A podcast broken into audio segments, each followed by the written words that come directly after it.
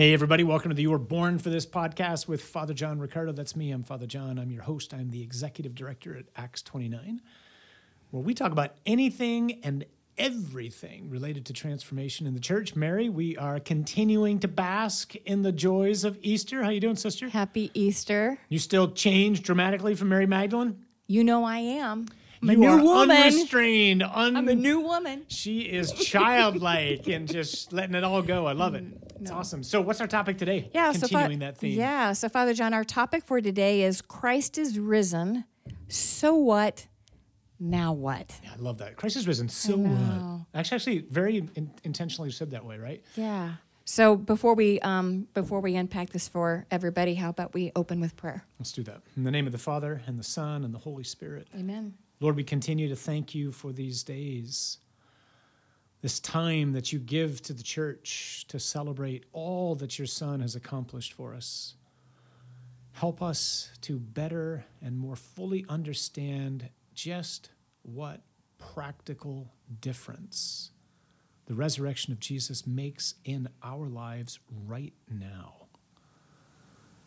We pray for your anointing upon us, our conversation. We pray a special blessing on all those who preach the word of God, that in these extraordinary days they would preach the gospel with power, and that hearts would be pierced, and that lives would be moved to surrender to you, who alone are what we long for, who we long for. And we ask all this in Jesus' name.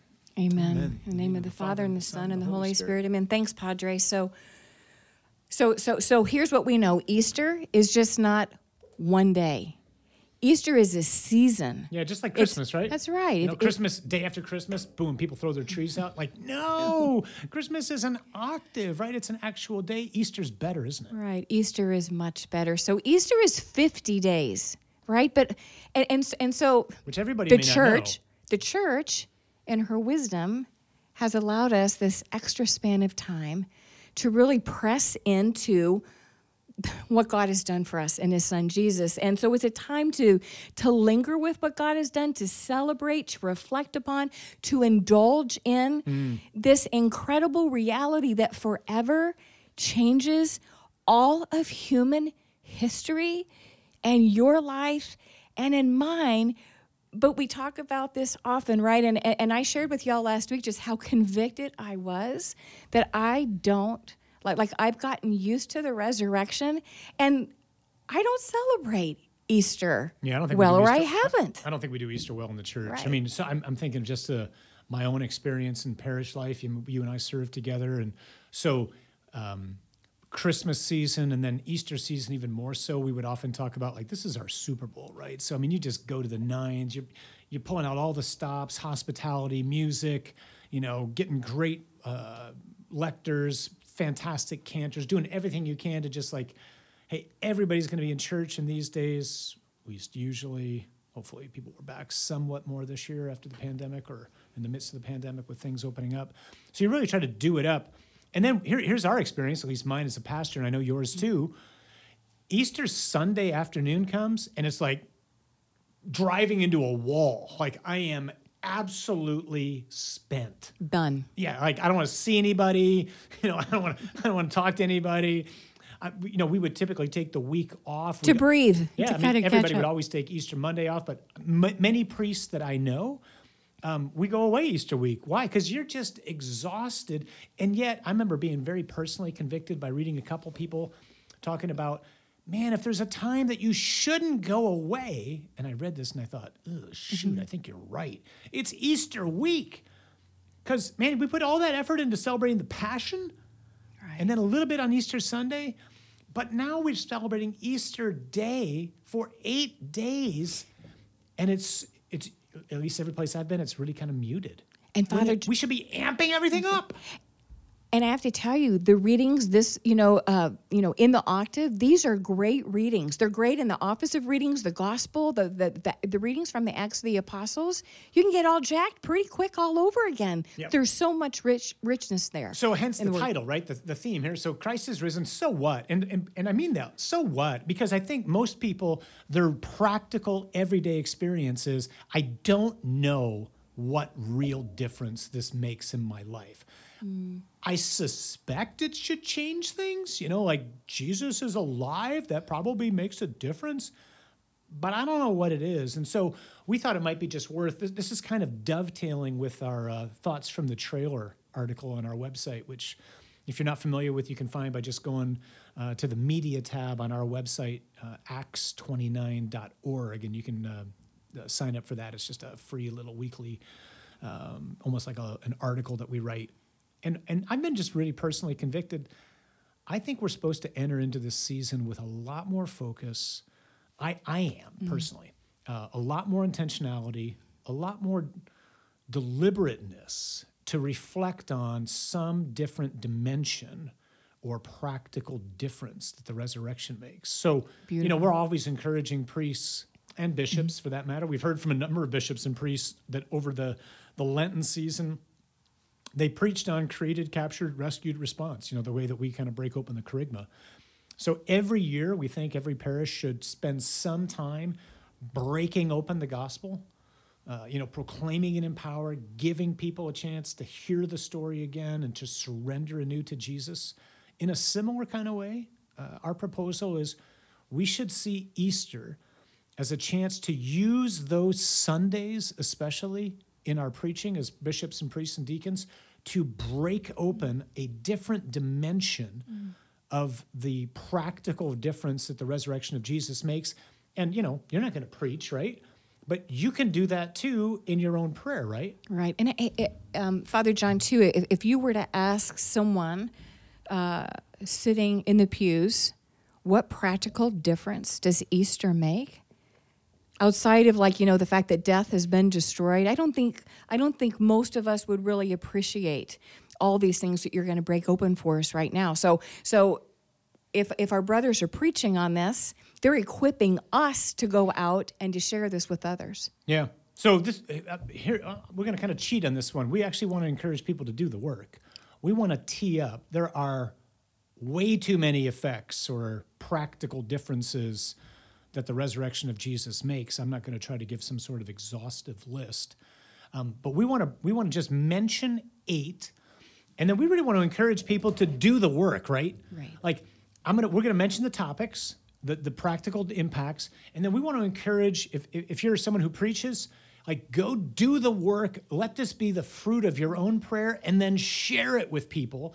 And if we're somebody who's in the pews, um, let this be a focus in in each of these weeks that we have left in the Easter season to just linger on and indulge in these practical differences that the resurrection of Jesus makes. So you mentioned the Beautiful, first one. So the first the first practical difference, the first so what is death has been destroyed, which means what? It doesn't mean I'm not going to die. Of course I'm going to die. It means the power of death has been broken.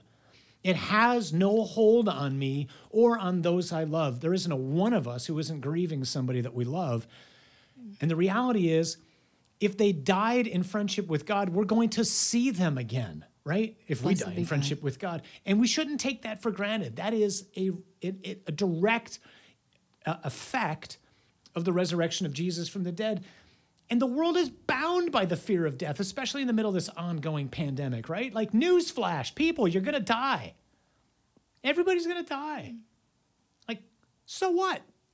Because it it's not the end of the. It doesn't story. terrify a Christian anymore. That's It's not the end. It's not the Why? end of because of what Jesus has done. So that's the first thing. He's destroyed death. What else has he done? So he's also rendered sin impotent. What's that mean? which means I now have the capacity not to sin anymore. Like I still do, right? But I don't have to anymore. Sin has no power Yeah. over me because the, God's grace in me is greater That's right. than that. Yeah, the spirit that raised Jesus from the dead is alive in you, which means you don't have to sin. Paul says, like, you have died. you know? Um, therefore, let sin no longer reign in your body. This is a huge thing. I actually hate this effect because it means I have no excuse for not being better than I am. I still sin all the time, and I don't have to. That's right. Like I got habits, I got memories, I got instincts, I got all those things. But because of the Spirit who raised Jesus from the dead, who's alive in me, I don't have to sin. That's right. That's amazing, right? Third thing, He's he's recreated us. I love that. I, I know you do. This is one of your favorite things. This is this is really the heart of the whole Easter proclamation, right? That's God has become man to restore all of creation, to make all things Easter is the beginning of the recreation Yeah. of the world. make all things new. I mean, this is such encouraging news, people. I mean, so many of us, we, we say about other people, but I think deep down too, this is a fear that we have about ourselves that I'm stuck. I'm just always going to be this way. And the proclamation of the gospel, huh? The, the message of Easter is no, actually, it doesn't have to be that way. I can be made new. Yeah, like right now, the power of Jesus, risen from the dead, can break into my life. And the, and the easiest way to do that is not to roll up your sleeves and try harder. It's to put up your hands and to give up. And to surrender. I give up. Yep, Lord, you can you can do whatever you want in me. So just make me new. Like I'm tired of living this way. And he does this, right? May not happen all all at once, but he really does give power to do this. What else?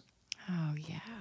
So um, we have access to the Father. That's mind blowing. I can now approach the Father in confidence through Jesus, and I can lay before Him all of my my heart, my mind, my body, my soul. Yeah, give me your phone. Right. Let's just try to call the governor right now. I'll bet we can't get through. right? Let's try to call President Biden. I'll bet we can't get through. Right, Right? right. But but you can say Father, and you can you can you can communicate right now to the creator of the universe. Changes everything. Like I don't think we grasp what we're saying here. I can talk to right now at any moment of any day the one through whom everything was made. Mind blowing things, right? Okay, what else has he done? He's transferred us, meaning what? So this is hard for us to grasp because you know we're used to seeing little babies as so sweet and innocent which of course if you've ever had a child you probably don't think that but um, the reality is when, when you and i were born we were born bound to sin and death and if, and if we had a passport we didn't but if we had a passport at birth it would say something like this child belongs to the kingdom of death meaning um, on its own it can't escape from the reign and the dominion of death and the dominion of darkness. This is what Paul's saying in Colossians 1. And yet, what's happened through the resurrection of Jesus is we got a new passport. He's transferred us, Paul says, from the kingdom of darkness into the kingdom of his beloved Son. And for me, you know, I, you and I, we talk about this often when we're sharing this with, uh, with priests and other folks.